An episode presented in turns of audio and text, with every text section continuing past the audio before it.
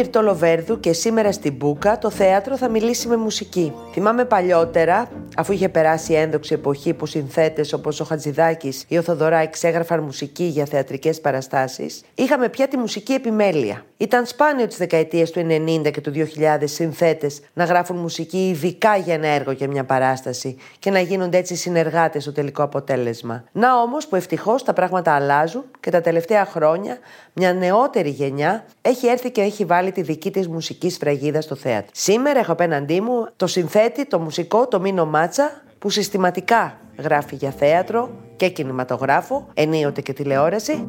Αυλαία και πάμε εδώ γελάμε να μοιραστούμε τη σκηνή. Μείνω καλώς ήρθες και σε ευχαριστώ πολύ. Αφορμή για τη συνάντησή μας στάθηκε η συναυλία Μήνο, νομίζω, που ετοιμάζει στις 7 Μαρτίου στο Μέγαρο Μουσικής Αθηνών με τίτλο Με μια ιστορία που περιλαμβάνει τις μουσικές σου για το θέατρο και τον κινηματογράφο με αντικείμενο, με άξονα τη γυναίκα. Άλλωστε η συναυλία δίνεται την παραμονή της ημέρας της γυναίκας. Χαίρομαι πολύ που βρισκόμαστε και μόλις συνειδητοποίησαμε ότι έχουμε να βρεθούμε τέσσερα χρόνια από το Φεβρουάριο του 20. Ακριβώς. Είναι όντως μια πολύ ενδιαφέρουσα συναυλία και πιστεύω θα είναι πολύ ευχάριστη και για τον κόσμο γιατί θα ακούσει για πρώτη φορά τη μουσική μου από το κινηματογράφο, το θέατρο και λιγότερο από την τηλεόραση μια βραδιά με τη Συμφωνική Ορχήστρα της ΕΡΤ και υπό τη διεύθυνση του Μίλτου Λογιάδη όπου θα έχω την ευκαιρία να παρουσιάσω τα μουσικά θέματα που αφορούν τους γυναικείους χαρακτήρες από τα έργα που έχω γράψει όλα αυτά τα χρόνια. Έχει πολύ ενδιαφέρον, αλλά εγώ θέλω να πιάσουμε λίγο το νήμα από νωρίτερα. Πόση σχέση είχες με το θέατρο, σαν παιδί, σαν έφηβος, σαν νεαρός, πριν η μουσική μπει ακριβώς μέσα στη ζωή σου, όσο σπουδές νομικά, ας πούμε. Το θέατρο το αγαπώ πολύ από παιδάκι. Καταρχήν, η, η γιαγιά μας μας πήγαινε κάθε Σαββατοκύριακο στο θέατρο και στη λυρική στην Ακαδημίας με την αδερφή μου και αργότερα ως έφηβος εγώ είχα ένα ιδιαίτερο ενδιαφέρον για τα θεατρικά κείμενα και τα σύγχρονα αλλά και τα αρχαία κείμενα. Ένας λόγος που πήγα στην νομική είναι για να μπορώ να κάνω αρχαία ελληνικά τα τρία τελευταία χρόνια του Λυκείου. Και έτσι με την πρώτη αφορμή ασχολήθηκα με τη μουσική του θεάτρου αφού όντως είχα ακούσει και Έλληνες και ξένους συνθέτες γιατί πάρα πολλοί μεγάλοι συνθέτες έχουν κάνει και έργα για το θέατρο.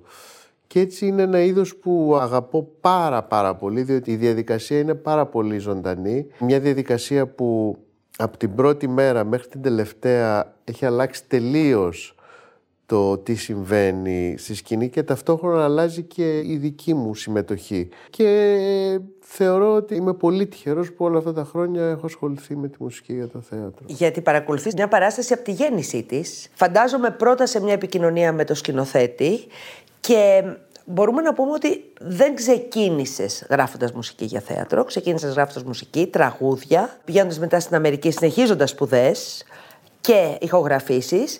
Και μάλλον ένας φίλος σου έπαιξε τον καθοριστικό ρόλο για να ξεκινήσεις και τελικά να μείνεις σε αυτό το χώρο. Είναι αλήθεια. Πριν φύγω για την Αμερική, είχα κάνει παιδικό θέατρο, όπως και οι περισσότεροι ξεκινάνε και ηθοποιοί αλλά και μουσική. Είχα κάνει Peter Pan, και έτσι ερωτεύτηκα το θέατρο. Ήταν μια πάρα πολύ ωραία παραγωγή αυτή. Αλλά όσο ήμουνα στην Αμερική και επισκέφτηκα την Ελλάδα για ένα-δύο μήνες, μου λέει ο φίλος μου Κωνσταντίνος ο Μαρκουλάκης, αφού είσαι εδώ τώρα, μήπως θέλεις να κάνεις μουσική για μια παράσταση που παίζω; Και έτσι έκανε τη μουσική για το Φέστεν. Μετά είπα ότι κοίταξε να δεις, είναι ένα πράγμα που θέλω να το συνεχίσω, διότι ήταν πολύ ενδιαφέρον. Σε τι διαφέρει, δηλαδή η σύνθεση; Ένας μουσικός, ένας μουσικός πάντα συνθέτει. Κάθεται με τις νότες και γράφει. Τι είναι αυτό που κάνει την ειδοποιώ διαφορά στο θέατρο; Η πηγή είναι μία. Είτε κάνω μουσική για το θέατρο, είτε για το κινηματογράφο, είτε κάνω τραγούδια. Η αρχή είναι πάντα η μουσική. Όμως, στη διαδικασία διαφέρει. Στο θέατρο κάνεις μουσική για τη συγκεκριμένη παράσταση πάνω στη σύλληψη τους συγκεκριμένους σκηνοθέτη. Δηλαδή, μπορεί ένα έργο να έχει ανέβει 10 φορές με 10 διαφορετικούς σκηνοθέτες. Όμως η μουσική που γράφεις είναι για αυτή τη συγκεκριμένη σύλληψη που έχει ο σκηνοθέτης. Δεν μπορεί η μουσική που θα κάνεις για ένα έργο να ταιριάξει σε κάποιο άλλο έργο. Αυτό είναι μια διαδικασία που ξεκινάει από την ε, ιδέα αρχικά που έχει ο σκηνοθέτης για το έργο. Έτσι διαβάζεις το κείμενο. Καταρχήν επιμορφώνεσαι, διότι όσο και να έχουμε διαβάσει, η επαφή με τα κείμενα, τα θεατρικά, είναι ανεξάντλητη όπως ξέρεις. Ένας λόγος που με όθησε επίσης είναι αυτό, ότι έχω έτσι επαφή συνέχεια είτε με σύγχρονα είτε με παλιότερα έργα. Και από την άλλη πλευρά είναι ένας ζωντανός οργανισμός, εκτός το ότι κάθε παράσταση δεν είναι ίδια κάθε βράδυ, η όλη διαδικασία είναι όπως μεγαλώνει ένα παιδί. Από την σύλληψη, την ιδέα, αναπτύσσεται ανταλλάσσει απόψεις με τους ηθοποιούς, κλέβω από τους ηθοποιούς ιδέες, από τις κινήσεις από τις εκφράσεις τους και στο τέλος καταλήγω σε κάτι. Είτε αυτό είναι ε, να έχεις μία ζωντανή ορχήστρα, είτε μικρή είτε μεγάλη πάνω στη σκηνή, είτε ένα ηχογραφημένο αποτέλεσμα. Και φυσικά από έργο σε έργο υπάρχει τεράστια διαφορά. Είναι πολύ μεγάλη διαφορά να κάνεις μουσική για μια παράσταση στην Επίδαυρο και μεγάλη διαφορά να κάνεις για ένα θέατρο της πόλης, ας πούμε. Εγώ ζώντας την πλευρά του θεάτρου ως δημοσιογράφος, βρίσκω ότι είναι από τους πιο γοητευτικούς χώρους. Εσύ ως συνεργάτης μέσα σε μια παράσταση, αλλά παρόλα αυτά που κάπου τελειώνει η δουλειά σου και φεύγεις όταν αρχίζει η παράσταση. Αυτή τη γοητεία του θεάτρου τη γεύεσαι, δηλαδή είναι ένας κόσμος που σου αρέσει να μπαίνεις; Σαφώς και μ' αρέσει να μπαίνω στον κόσμο του θεάτρου. Είναι όντως γοητευτικός. Έχει τις δυσκολίες του όπως και όλοι οι χώροι είναι πολλές οι προσωπικότητες, πολύ ισχυρές προσωπικότητες, είναι όλοι ευαίσθητοι άνθρωποι και θέλουν όλοι το χειρισμό τους και είναι μια ομαδική δουλειά. Δηλαδή, ποτέ δεν είναι ότι θα υπερισχύσει η προσωπικότητα του ενός σε αντίθεση με του άλλου. Και το κυριότερο είναι ότι είναι συνδυασμός τεχνών.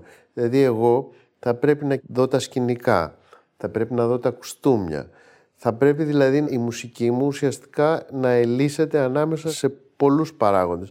Αλλά για να έρθω στο σχόλιο σου, είναι ένας κόσμος γοητευτικός. Ισχύει. Ποιες από τις γυναίκες που έχεις υπηρετήσει θεατρικά, βέβαια και στον κινηματογράφο και στο θέατρο, αλλά μιλάμε λίγο παραπάνω για το θέατρο, έχεις υπηρετήσει κάποιες έτσι σημαντικές γυναίκες. Ποιες θα ξεχώριζες; Έχω κάνει την Πέτρα Φονκάντ καταπληκτική περσόνα. Καλά, στον κινηματογράφο έχω αρκετές γυναίκες.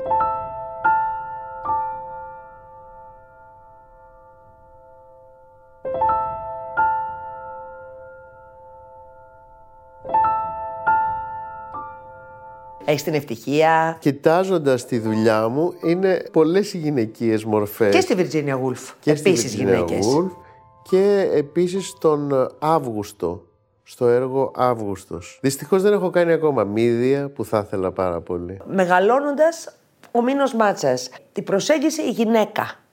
Πόσο αλλάζει, δηλαδή σε σχέση με την τέχνη σου προφανώς και τα λοιπά, δεν μιλάω προσωπικά, αλλά θέλω να πω ότι αλλιώς Βλέπεις τη γυναίκα μάνα, τη γυναίκα σύζυγο, τη γυναίκα κόρη. εγώ πάντα θαύμαζα τη γυναίκα. Το λέω χρόνια δηλαδή ότι είναι πιο εξελιγμένη μορφή από εμάς. Τι να κάνουμε, είναι πιο σύνθετη, πιο πολύπλοκη, πιο βαθιά. Τώρα που έχω δίδυμα Με πρόλαβες, βλέπω ναι, ναι, παράλληλα.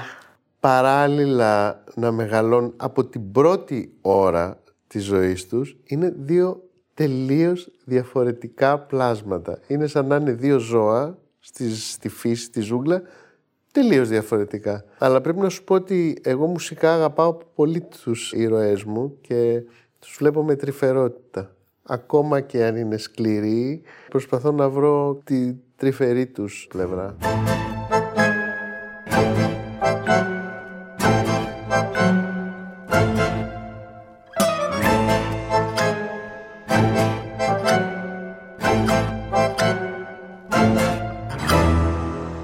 Σκεφτόμουν αν η παραγγελία που έρχεται μαζί με ένα θεατρικό έργο περιορίζει τη δημιουργία. Ενώ φαντάζομαι ότι αφήνει προφανώς ελεύθερα και ανοιχτά περιθώρια, δεν πάβει να υπακούει σε κάποιους κανόνες ή στο όραμα κάποιου άλλου. Για μένα η παραγγελία μου λύνει τα χέρια και με διευκολύνει να συγκεντρώσω το μυαλό μου και τις σκέψεις μου μέσα σε ένα πλαίσιο από το να είσαι στον ωκεανό της μουσικής και να παλινδρομής ανάμεσα σε διαφορετικά πράγματα. Όταν έχω μια παραγγελία για ένα θεατρικό έργο ή για κάτι άλλο, αμέσως συγκεντρώνομαι πολύ πιο εύκολα και μπορώ να γράψω πολύ εύκολα μουσική με τους περιορισμούς που υπάρχουν έτσι κι αλλιώς. Αλλά είναι τόσο μεγάλη έμπνευση που μπορείς να πάρεις από ένα θεατρικό έργο που το γενικότερο πλαίσιο εμένα με διευκολύνει και με κάνει να γράφω πολύ πιο γρήγορα και άνετα.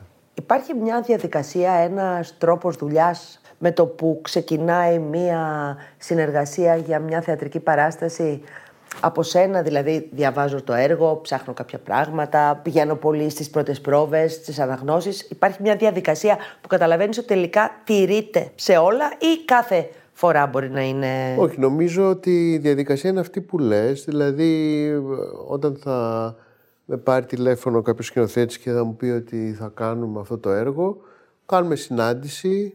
Αν βασίζεται σε ένα λογοτεχνικό κείμενο, διαβάζω το βιβλίο ε, αν βασίζεται σε κάποια κινηματογραφική ταινία, πιθανώς να δω την ταινία, πιθανώς και όχι όμως, γιατί αυτό μετά σε κατευθύνει κάπου συγκεκριμένα και μετά αρχίζουν ε, οι συζητήσεις με το σκηνοθέτη και τους συντελεστές και μετά η ανάγνωση και οι πρώτες πρόβες στις οποίες θέλω οπωσδήποτε να είμαι εκεί διότι αναπνέεις ε, τον ίδιο αέρα με τους ηθοποιούς και τους συντελεστές και έτσι συχνοτίζεσαι. Και μετά κλείνομαι λίγο μόνος μου. Δηλαδή, κάνα δύο εβδομάδες αποχωρώ και επανέρχομαι με κάποιες ιδέες. Υπάρχει, από ό,τι μπορώ να φέρω και στα αυτιά μου έχοντας ακούσει μουσικές σου σε παραστάσεις, υπάρχει ένα μοτίβο που μπορεί να επανέρχεται με τον ΑΒ τρόπο μες στην παράσταση, αλλά μερικές φορές υπάρχουν και κομμάτια για σκηνές, για κάτι που είναι πολύ δυνατό, για κάτι που έχει πολύ μεγάλη σημασία.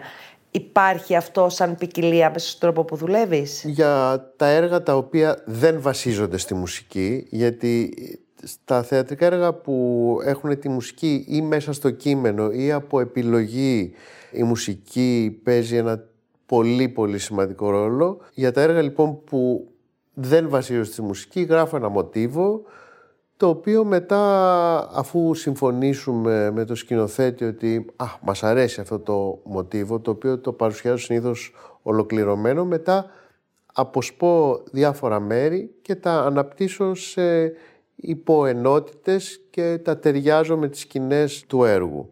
Επίσης πολλές φορές έχει χρειαστεί είτε αν υπάρχει μέσα στο κείμενο κάποιο στίχος ή κάποια λόγια στα οποία είναι υποτύπου τραγουδιού να το κάνω, όπως τώρα για παράδειγμα που έκανα το μυστικό της Κοντέσας Βαλέρενας. Υπήρχε μέσα στο κείμενο μια σκηνή που ο γείτονας τραγουδάει στη Κοντέσα ένα τραγουδάκι, το οποίο το έκανα και όταν η παράσταση βασίζεται σε πολύ μεγάλο βαθμό στη μουσική, είναι διαφορετικό. Δηλαδή εκεί είναι απαιτήσεις πιο πολλές ή όταν υπάρχει ζωντανή ορχήστρα και παίζει μαζί με τους ηθοποιούς επίσης είναι διαφορετική αντιμετώπιση.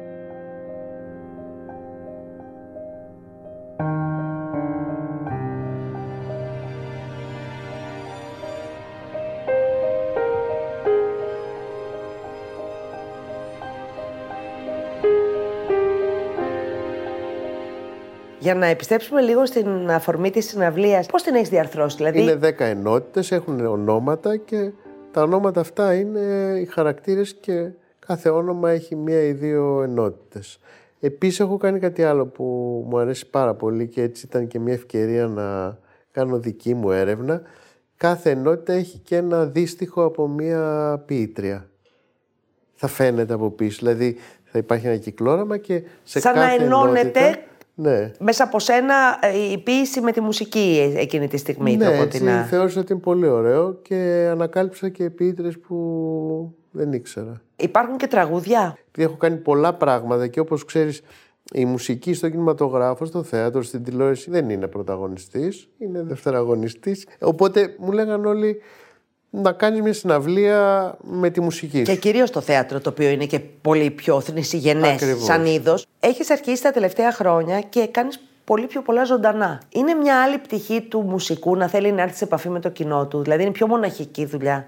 και γίνεται μέσα από αυτή την επικοινωνία πιο ζεστή; Ναι, αυτό ήταν κάτι που δεν είχα κάνει στη ζωή μου. Είχα κάνει δηλαδή δύο συναυλίες και ήταν πάντα κάτι που ήθελα να κάνω. Οπότε λέω το άφησα για τώρα, γενικά στην πορεία μου και είναι κάτι το οποίο μου δίνει πολύ μεγάλη χαρά να εμφανίζομαι εγώ και να έχω προσωπική επαφή με τους ανθρώπους που έρχονται για μένα και για τη μουσική μου, μου δίνει τρομερά ερεθίσματα καινούργια. Όσο αστείο και να φαίνεται, παρότι γράφω παραπάνω από 20-25 χρόνια, είναι κάτι που το ξεκίνησα τώρα και είναι αυτό που θέλω να δώσω πολύ μεγάλη βαρύτητα γιατί μου δίνει χαρά. Τα παιδάκια σου έχουν εμπνεύσει να γράψεις τραγούδια για παιδιά, μουσικές για παιδιά; Το έχω σκεφτεί πάμπολες φορές και κάνω αυτοσχέδια τραγούδια, δηλαδή πώς να σου πω, κάθε μέρα ε, και όλο λέω να τα βάλω κάτω και τα λοιπά και περνάνε οι μέρες και έρχονται οι δουλειές και περνάνε οι μήνες και δεν το κάνω. Αλλά σαφώς είναι μια πηγή έμπνευσης που την έχεις στα πόδια σου και κάτι άλλο επίσης. Όταν γράφω μουσική σκέφτομαι ότι α, θέλω να είμαι πιο προσεκτικός γιατί αυτά θα τα ακούνε μετά αργότερα οπότε θέλω να είμαι ακόμα πιο καθαρός και ειλικρινής με τον εαυτό μου γιατί έτσι κι αλλιώς πάντα αυτό κάνω και αυτός είναι ο στόχος μου αλλά τώρα είμαι ακόμα πιο προσεκτικός να μην κάνω περιτά πράγματα. Μήνω, ευχαριστώ πάρα πολύ. Σε ευχαριστώ πολύ. Αυλαία και πάμε και περπατάμε μισό εσύ μισό εγώ Ευχαριστούμε που μας ακούσατε. Αν θέλετε, ακολουθήστε μας στο Spotify και στα Apple Podcast. Αξιολογήστε μας και αφήστε μας τα σχόλιά σας ακριβώς κάτω από το επεισόδιο. Αυλαία και πάμε και ακολουθάμε το τέλος Παραγωγή Κατιάνα Καλιγέρου με τη συμβολή της Γαβριέλας Χατζιπλή, μέλος της δημοσιογραφικής ομάδας του podcast μας. Ηχοληψία και τεχνική επεξεργασία ήχου, Στέλιος Τριανταφύλου. μαζί Κλείνοντας, να ευχαριστήσουμε το Σταμάτη Κραουνάκη για το τραγούδι του Αυλαία και Πάμε σε στίχους του Γιάννη Ξανθούλη που δίνει μουσικά τα podcast.